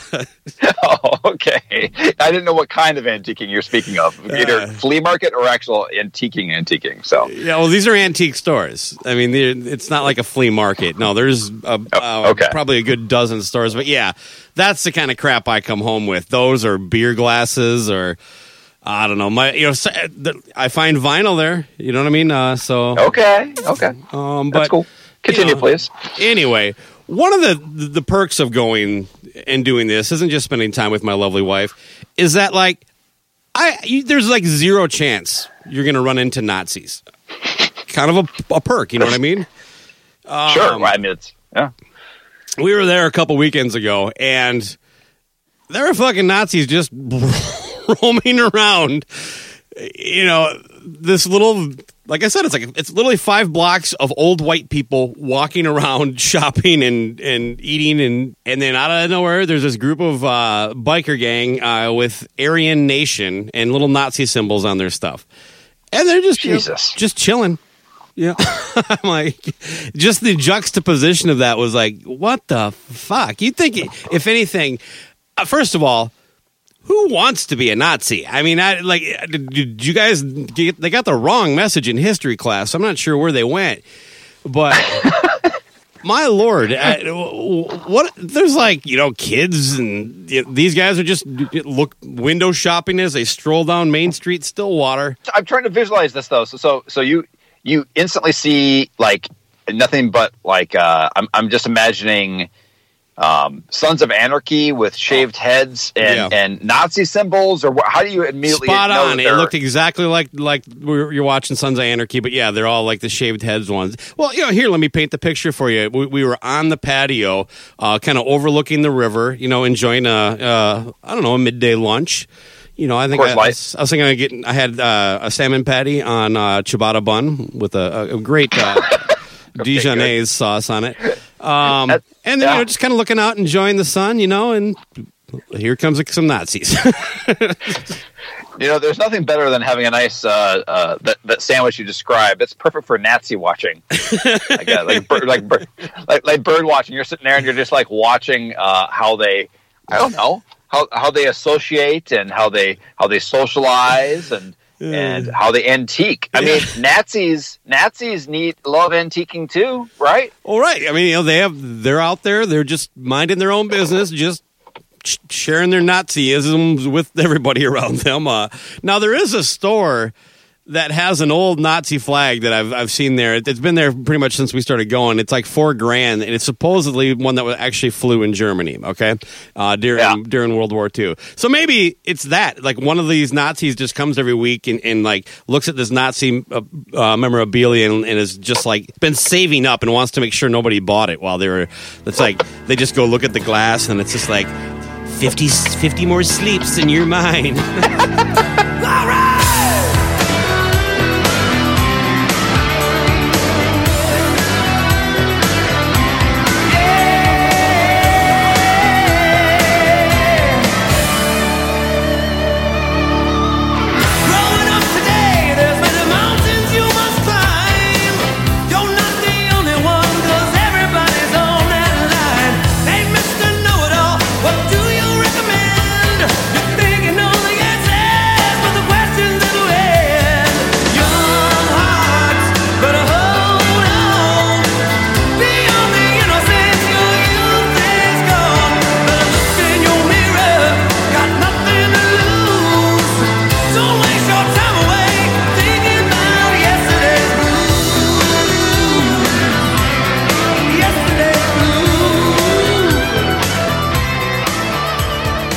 Last time we talked, we were get, got into a little bit about Great White uh, playing that concert in the middle of nowhere um, and getting some shit because of you know wasn't a lot of social distancing going on there. There wasn't people wearing masks. Well, Mitch Malloy has strike back, baby. He has not apologized for anything, according to him. Did you see this? Kind of. I mean, I looked at it and and uh, uh, I couldn't completely read it, of course, because of the shine from his teeth, as usual. Continue. Well, he leads with fake news. I told you once the the truth came out, something like that. We, you know, we would be vindicated. And he has this super grainy, like it, this thing was zoomed in 400 times of three people next to each other wearing a mask. There it is, people. Suck it. They were wearing masks. Yeah, those fucking three people were. And look, I don't care where you stand on this kind of stuff. That is not conclusive evidence to, to prove any, but doesn't prove anything, doesn't prove anything wrong. And watch the coverage, the video footage. There's plenty of it out there, Mitch. Oh, weren't you that guy in Van Halen? I get asked that a lot. You know, maybe the like you said, it's the gleaming of his own teeth blinds him a little bit. But uh, I, mean, I mean, seriously, how many hours did he spend scoping through all this video just to find these random three people who happen to be wearing a mask? And and you, I can't even tell if they're people. It's so grainy. You know, so those might be masks. I don't know. Um, but he, he commented a little bit further, and I think uh, we should at least touch on it because we, we got into that. I like anything, any, any kind of quotes from from Mitch Malloy are always welcome on this show. Well, he was in Van Halen, you know. Oh, weren't you that guy in Van Halen? I get asked that a lot. I know that's why we have. that's what I mean. Every everything he says is is relevant. Mitch Malloy is a hero of mine. He's not a person that, that sits around and waits for history to be written about him. He makes history. I don't want to be known as the, the crazy guy who goes around saying he's in Van Halen. Well, in a sense, deleted post. Uh, can't imagine why he pulled it down since he's a man of conviction, uh, and he was in Van Halen. Sure. Uh, he shows that Yes, he picture. uh, he shared that that that grainy ass photo I talked about, and he said front row Great White Show at First on First. That was the name of the event uh, in my Mm-hmm. hometown of Dickinson, North Dakota. So apparently, this is his, is where he grew up. Um, Ah. But uh, it's also, by the way, the birthplace of Van Halen. Um, fake news said no masks, no social distancing. I kept saying otherwise, and this picture proves my point. I never apologized and never will. It was an awesome gig at my Good Buddies Festival for my hometown crowd. First of all, in this picture, the, the three women that, that are wearing the masks are conveniently cropped to not show any of the heads right behind them. And I see nine total bodies in this photo. There's zero so, social distancing. Again, I don't care where you stand on this. If you're some nut that thinks this is all bullshit and a hoax, fine. But this is his point. His point is they wore masks and they social distancing. I've seen the video footage. I, I, we caught, talked about it. Go back to our last episode. We we get into it a little bit. They might have been fucking power tapping the, off the same keg all night. You know what I mean? But uh, I don't know. Sure. Just shut up. You know what I mean? I thought the initial apology from Great White just made it worse, and this really does. It's just just shut your fucking mouth. I don't understand why you feel you need to keep going on about this. You're just Mitch Malloy from Dickinson, North Dakota. It's not like you're Stevie Nicks. Jesus, man, no one gives a fuck. You literally, Listen, though. people cared about as long as it took for them to pretend to be outraged on social media and then qu- carried on with their life. Mitch, you should have just let this go because now I'm, I'm now I'm actually mad at you. Now I don't like your teeth anymore. I hope they fall out. Listen, I, what I think is funny, I think you're right though. He did crop this uh, very tight, right? I mean, look at that. I mean, but the, but the, the funny thing about this is is that you can easily. and That's what I'm talking about, like selective. You talk about fake news or, or like slanting the story because on the original video, you can see a whole line of of antiquing Nazis wearing masks in, in in in the video, and he which could have helped them, but then of course because they're na- Nazis, he cut them out. I mean, do the full full story, right? Uh, no, n- next week, uh, Mitch is going to find the one black person in the crowd and say, "See, I'm not racist." exactly. See, yeah, I do have a black fan. Yeah. Right? Jesus, yeah. That's kind of the equivalent. It's probably a little. That's probably a little nastier. I don't know. I, I'm definitely not accusing Mitch of any racist comments. I'm not aware of any anyway. No. I mean, making a joke, not an actual What- observation. Yeah. But but with that said, I mean, uh, his teeth are very white. Mm, almost too white. You know what I mean? Almost. That's what I mean.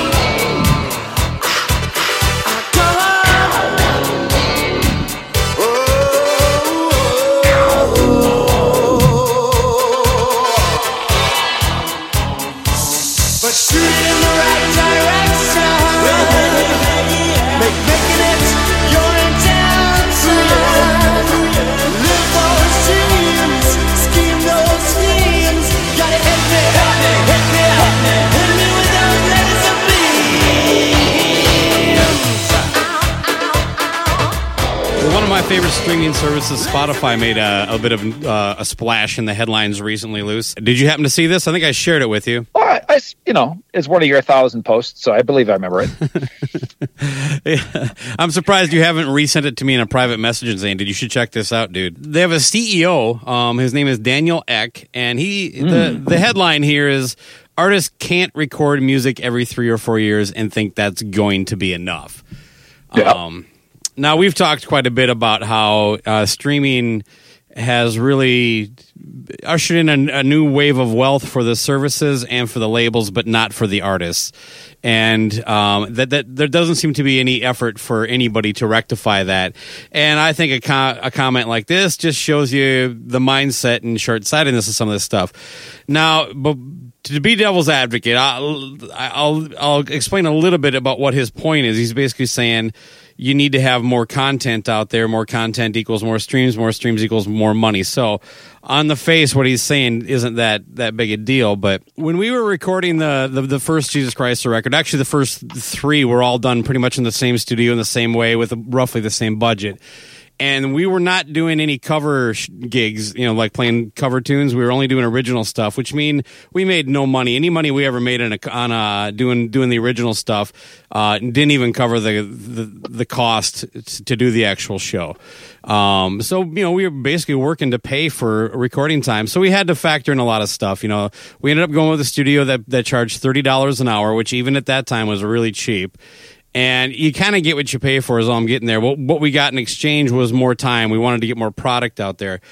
But even for me, I can tell you, uh, when you're sitting there, and even it's my first experience, rather than being blown away by, wow, I'm in a studio behind a board, like we got the glass, there's a vocal booth, all this stuff set up, and I enjoyed the process and I learned a lot. But at the at the same time, I, I was frustrated pretty much the entire time that I couldn't do what I wanted to, and largely because of time and money. I can tell you that one of the reasons I built my own little studio in my basement was largely to control that aspect. I can't imagine being somebody on, on, on a higher end that, that's actually, you know, got some money behind them or a label or any type of thing. And then, and still having to like feel like, well, I, I only have a little bit of time to do this because then I have to go out on the road and I got a tour and I got a tour and a tour and I got to give a bit of my money to this prick, to this prick and this prick.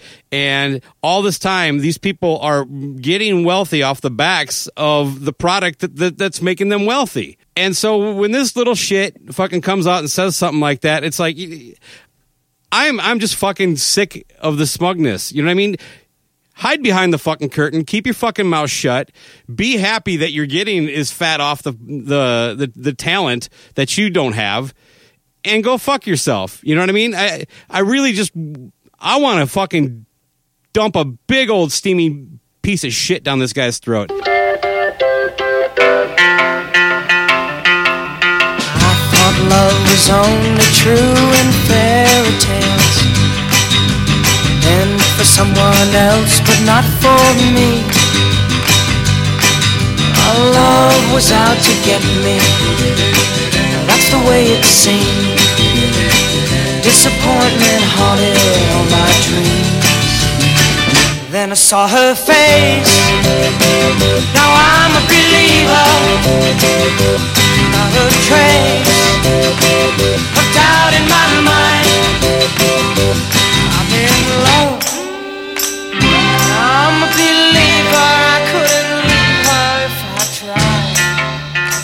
Tried. The, pandemic has caused us to slow down a little bit.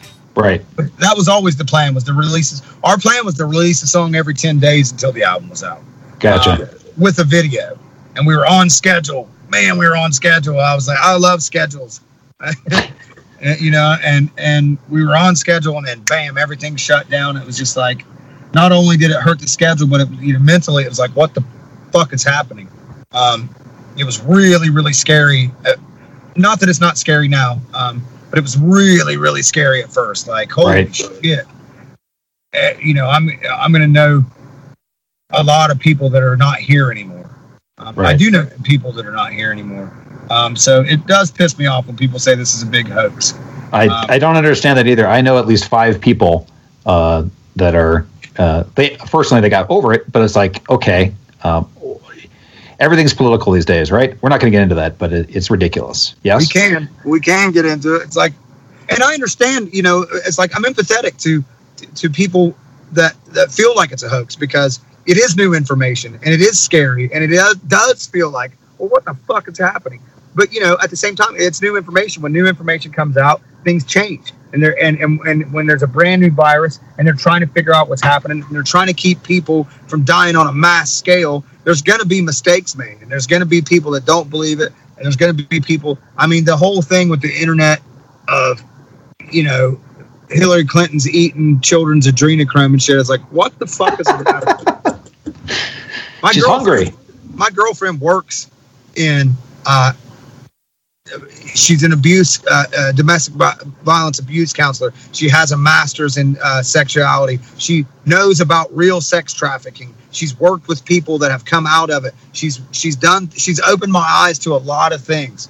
Um, and sex trafficking is real, not Israel, not not to. I, I heard you. I, I I can understand the ant and ant, and I'm, I'm hearing you, man.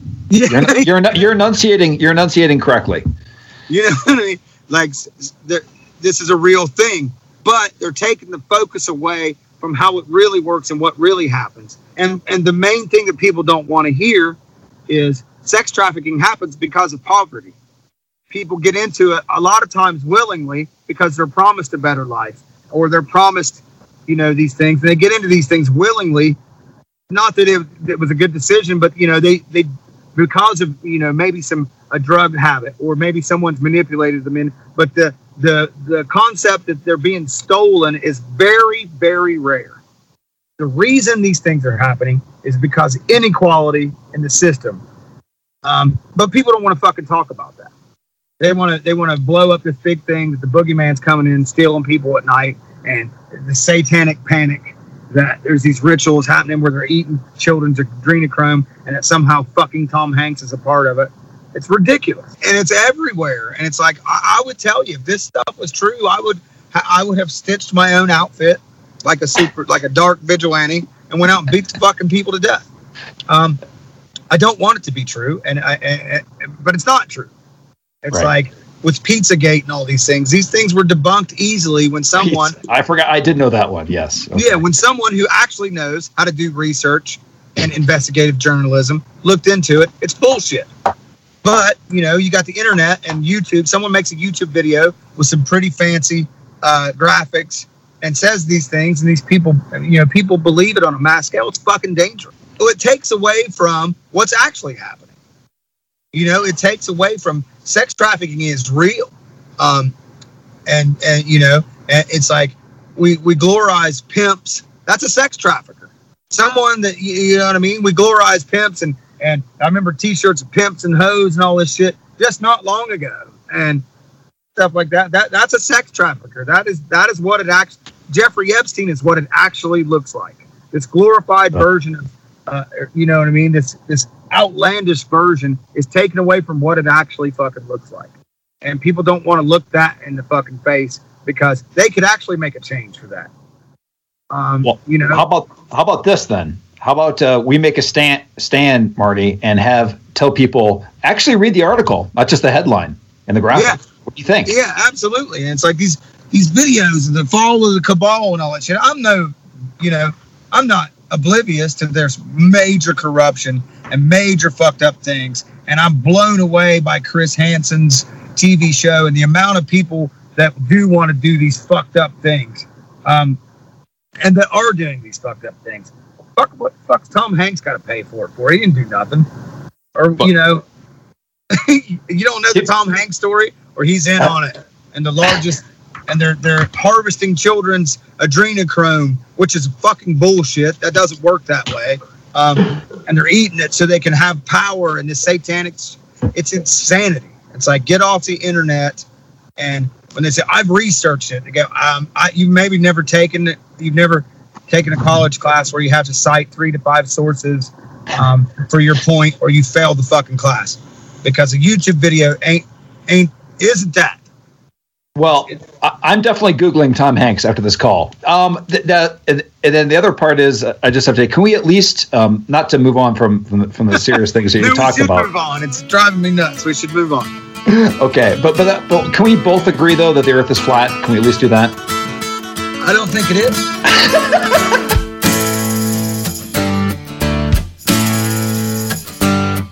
I can't see why you think you belong to me.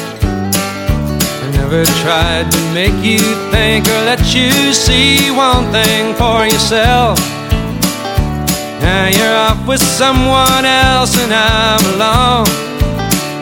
You see, I thought that I might keep you for my own, but I guess I was wrong. Amy, what you wanna do?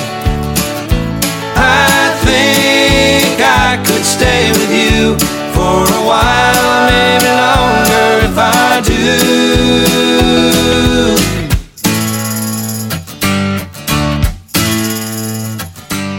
As you know, I'm a I'm a guy who likes to pretend to make movies. So yeah, I I have Veganable and Bro Dragon both in development, probably in, Mm-hmm. in, in constant development. Well, I got a new one uh, coming out. This one is um I, I think you're gonna like this one because you you know you have kids. This is geared for kids. Oh, good. So this is gonna be like an animated kind of movie. Think uh, like Cloudy with a Chance of Meatballs. Or Mm-hmm. or Ratatouille, something along those lines. And since all those movies have the exact same plot, my script is already written. I just gotta gotta drop in some new names and, and hire some celebrity voices. But it's called slow or yeah, it's called Slow Your Roll, and it's about a roll of toilet paper that got um, bought up in all this like kind of pandemic panic when people were just hmm. stockpiling way too much toilet paper. So now it's Okay. just sitting in a pantry, you know, and it, it has all this time to think because there's so many rolls of toilet paper that are going to be used before it. Well, this roll, of, this roll of toilet paper has dreams. It wants, it aspires to have a life bigger than just being torn off in little chunks and shoved through someone's ass and flushed down a toilet. You know what I mean?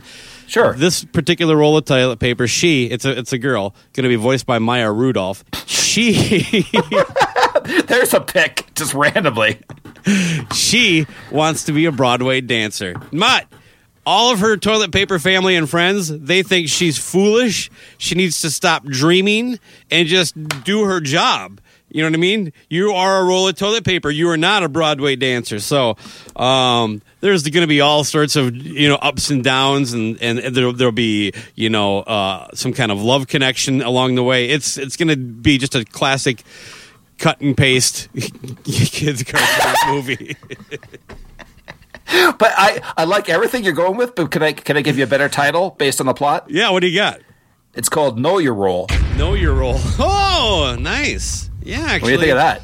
Yeah. Um. We're we're we're immediately changing the move the movie name to Know Your Role. Ah, I mean uh, Maya Rudolph, great pick. I think that should be excellent as a as a roll of toilet paper. oh. uh, that that wasn't where I was going, but uh, sorry, Maya. But but no, I mean, I, I think there's. My, my, I have a couple questions if I could, could throw them at you real quick. Yeah, Would you mind? uh, yeah, because no, I do find That's why I, do bring this up. I gotta. I, I I need to be tested by by people like you. Sure. So, I mean, first off, you've got the plot down. It sounds much better than. Um, it definitely sounds better than Frozen Two already. So just so you know. Yeah, Greg Troyan just pissed himself. yeah, in a terrible movie. But uh, so moving forward from that, the, my question is: is the to- is is the toilet paper roll the entire roll, or is it just the center part, the cardboard part, that's the actual uh, person? It's the whole roll. Yeah. The whole roll. Okay. All right. Um, and does it have a happy ending, or is it just is it does it end, or is it? Or, you see what I'm saying there? You just see what I did Maybe there? he gets But the- used to clean up a happy ending. oh God! no, that's that's the sequel called Know Your Know Your Box or something like that. Kleenex. Oh, Kleenex. yeah. But but We're, but, it's but go on. called "We're Out of Kleenex." Get the toilet paper. I, the sequel's already done. You you got a Kleenex movie, and then you have a wet wipes for the for the for the. But the but the third one is. Yeah, hey, maybe good. the parents are like paper towel rolls, and that'll kind of give like you know they're larger, so. You know. Ooh, that's true. Taller, wiser, uh, more worn down with life because they're more rough. Um, uh, but what, Their what, cousins what about are Kleenexes. their cousins are who? Kleenexes. Yeah. Oh, the Kleenexes. Yeah, and then what about like uh, what else do you were people stockpiling that it's going to be in this pantry with them? Um, Oh, I know what it is. Also, the people that, that are like total like like uh, rich pricks and think they have all the power are those uh, Clorox wipes. Hey, yeah, no shit. How about like uh, the the house that it's being stored in has like uh, like uh, an elderly person staying there as well. So there's like a box of adult diapers that's like you think you got it bad kid. So like like the grandparents are the adult diapers. I gotta tell you, I like that. They're they're filling up, and also you got like this the stoner guy. It's just a Whole Foods bag. It's some fucking uh it's uh it's it's a a, a roll of uh uh hemp paper toilet paper. Yeah. Right, right, right. uh, that, that they tried once and only used a little bit and threw it back in the shelf. Do you realize that a, a, a Disney executive right now has just has just already pitched this?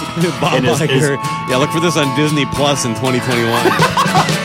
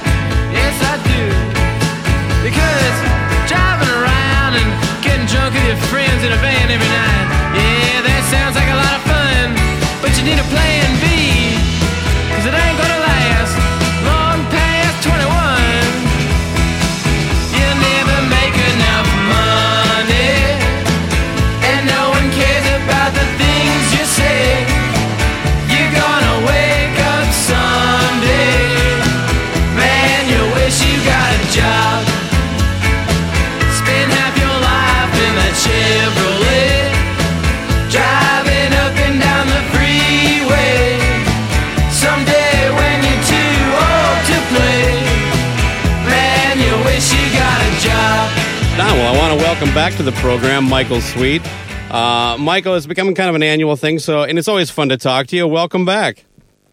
Well, thank you for having me, man. It's a pleasure always talking to you as well, and an honor, and appreciate you taking the time to talk to me. Well, of course, you got the new album out, but there is one thing um, that I really wanted to get your thoughts on before we get into too much of that stuff. Sure. Um, what do you think of the new Cardi B song? Well, I mean, you know, hmm. it's it's funny because I don't want to come across like a prude or, Yeah. or someone that is closed minded. but you know, I just find it interesting how you know here we are in 2020 fighting for women's rights as we should be, and then you've got videos like that. and I'll leave it. I'll leave it right there.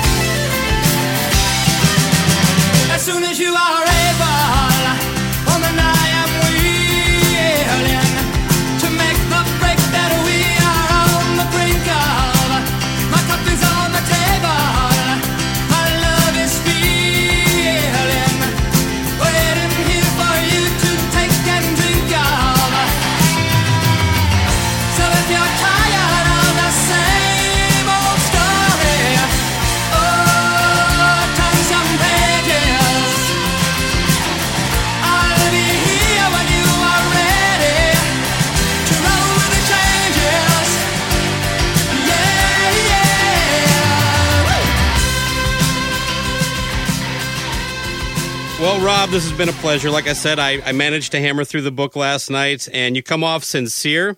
I think your story is not just interesting, but it's actually going to help a lot of people. And from a little quick personal story, I got my first Judas Priest cassette in Christmas 1985. There was a blizzard the next morning, and I had a paper route to do. So, Defenders of the Faith will always be a snowy album to me. Great. Oh my God. Isn't that amazing? Isn't that amazing? What a great story, man. That's just cool. That's so cool. That's the power of metal right there. Yeah. The power of metal will get you through every blizzard and your paper will be, will be delivered. Oh, I didn't even think about it that way. Uh, but hey, for me personally, thank you for everything. I, I'm not just talking about this interview. I appreciate your time, but uh, you've you, you've been there, you know, especially as a teenager when we're all dealing with with gunk. You you were among those artists that I leaned on in during the dark time. So I appreciate it, Rob. That's of great words that, that, that mean a lot to me. All the best, Jason. Stay safe. I'll see you in 2021. Take care. Bye bye.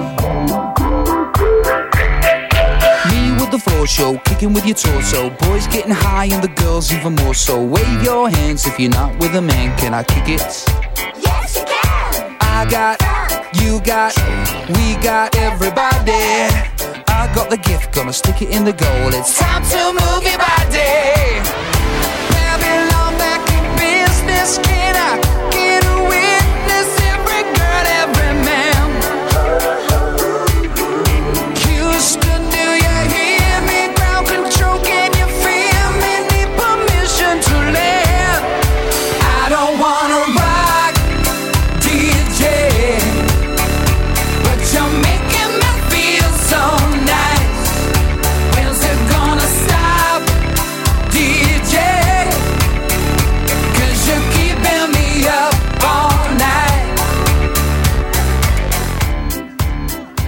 don't you start by basically by telling you why, how you came about in this, and like what, what, just describe the whole fucking show, man.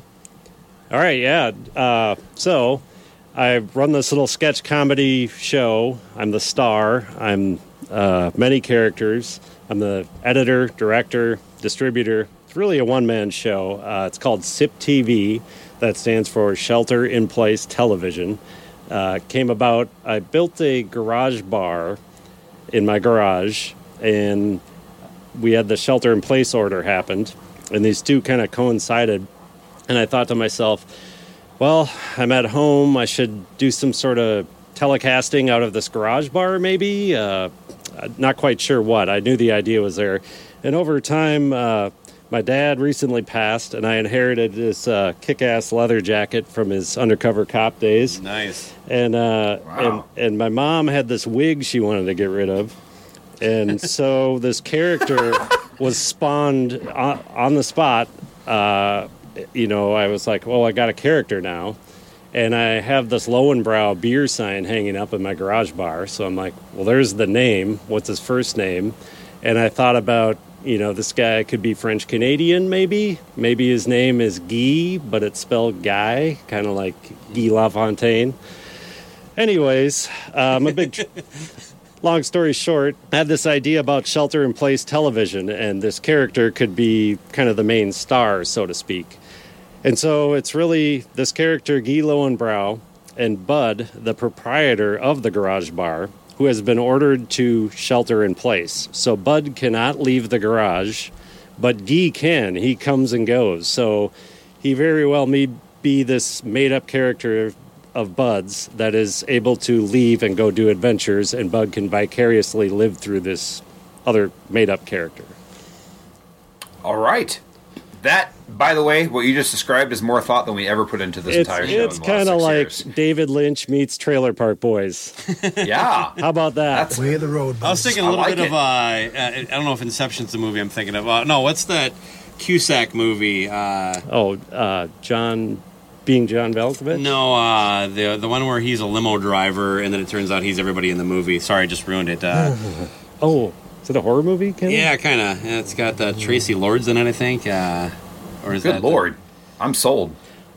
I don't remember this one. Can't think of it at It's all. really good. Yeah, I'll tell you what. Uh, you guys talk. I'm going to look that up. Okay, well that's so you got the. Um, so yeah, so I've got uh, uh, I, I shot eight episodes in eight weeks. I came up with the idea, filmed the episode, edited it, get it out, got it out, sorry, in uh, in eight, eight eight weeks, two months time. I think that's pretty productive. So then I ended it, took a break, and thought about how can I make season two? How can I make it more engaging? How can I have a bigger story arc? Uh, try to kind of promote it more.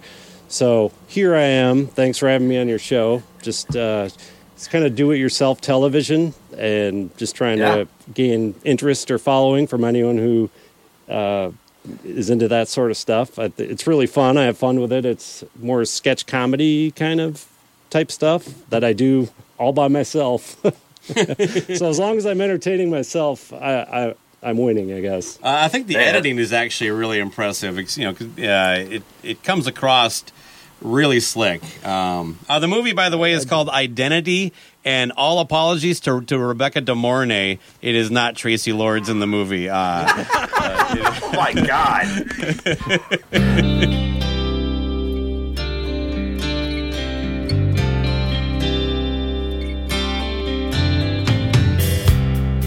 They say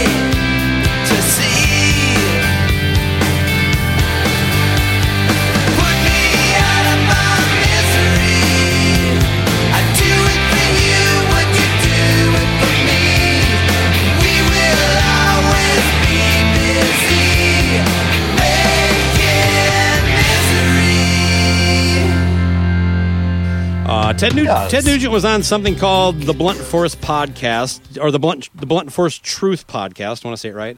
Uh, and they were asking about a taping he did for Sammy Hagar's Rock and Roll Road Trip show on AXS TV. Um, and Nugent says like the producers wouldn't let uh, Sammy near him other than when they were filming. And uh, th- this is Nugent's word. Uh, he said they thought I was dangerous, that I'd come out with a machine gun or I'd slaughter an innocent fawn on television. So I said to the producers, were, I said to Sammy, your producers were afraid of me, but they did a show with Tommy Lee, who's a convicted felon, domestic violence, heroin addict. They're okay with this guy, but not the Nuge. Camp for hmm. Kids charity, teaching kids to be clean and sober. So yeah, uh, Ted, Ted makes these comments. The headline goes out, and then one morning, his wife or his son comes over and reads it to him. Uh, and so, so Tommy, Tommy took to Twitter, or you know, he handed his wife at the phone and said, "Type this." Um, well, we're not Yes, nice to anybody right. right, now. Uh, so No, he, not- bananas. He tweeted out, and I love the fact that everything is handled through Twitter now. Ted Nugent, Mm-hmm. is that guy even still alive? I thought he shot himself like 20 years ago. and I, they throw it. they throw in here. He added a few middle finger and crying while laughing emojis for good measure. Uh, I love it when we're at the point now where a news story actually describes the the emojis somebody used in a tweet. Jesus fucking Christ! Uh, All right. What's what's uh who's Bro. starting? So what so what happens? We uh, are they just on? Are they just is this just them twittering back and forth? Well, no, I think basically Nick Cannon comes out and uh, sets the stage, and uh, you know it's kind of like a celebrity death match thing. So, uh, Oh, so to paint the picture for the listener, the, we're going to have uh, imagine Tommy and and Ted basically standing about well at least six feet apart. Uh, 2020 people. Uh, and then they're just basically each given a turn to go back and forth. And at the end, why don't you and I give our own uh, rating on who won? And the, the, the listeners can chime in in the comments. Uh, let us know who do you think won the, the, the Yo Mama smack off between the Nuge and Lee. Okay. All right. So I don't know. Uh, who who goes first? Uh, maybe Nuge because he fired the first shot. Uh yeah, I guess so. Let me let me see if I can uh, just warm warm it up here. Okay. Here, I, probably have to do one. Okay, bro. Hey, Tommy, this here's a nuge. Your mama's so dumb, she says it takes two to tango. She forgot about Wango. That's at least three.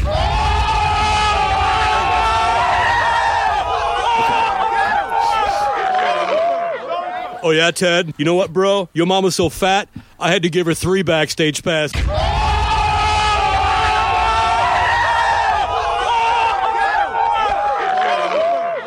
Tommy, your mama's so fat, your blood type is Crisco.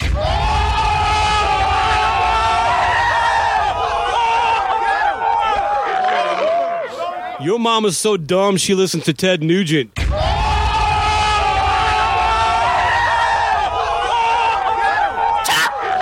oh yeah, tell me your is so dumb she listens to Ted Nugent.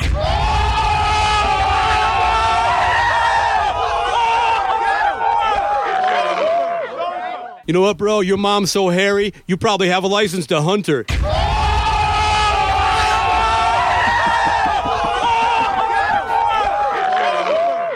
Your mama's so dumb she got fired for throwing away the W's at the M&M factory.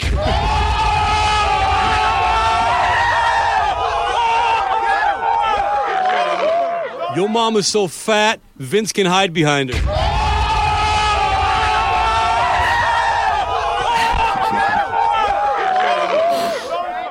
Mama's so dumb she graduated high school the same year you dropped out.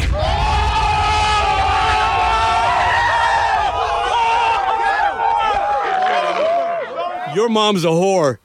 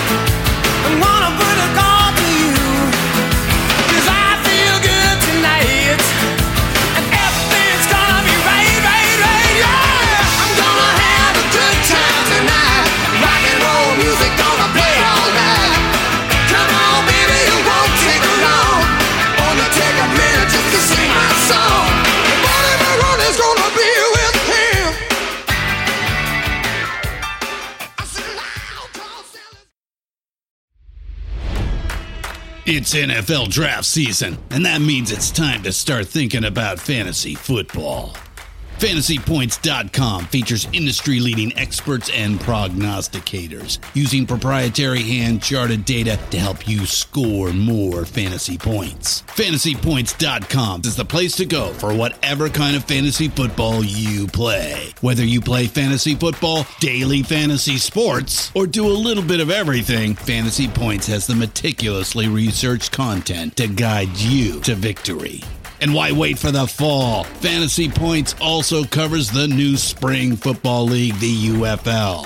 Join the guru, John Hansen, Scott Barrett, Joe Dolan, and other massive names in the fantasy football universe with an exclusive offer. Use code Pantheon for 15% off any fantasy points package, including the all in package, with access to every article, tool, and data nugget that Fantasy Points has to offer.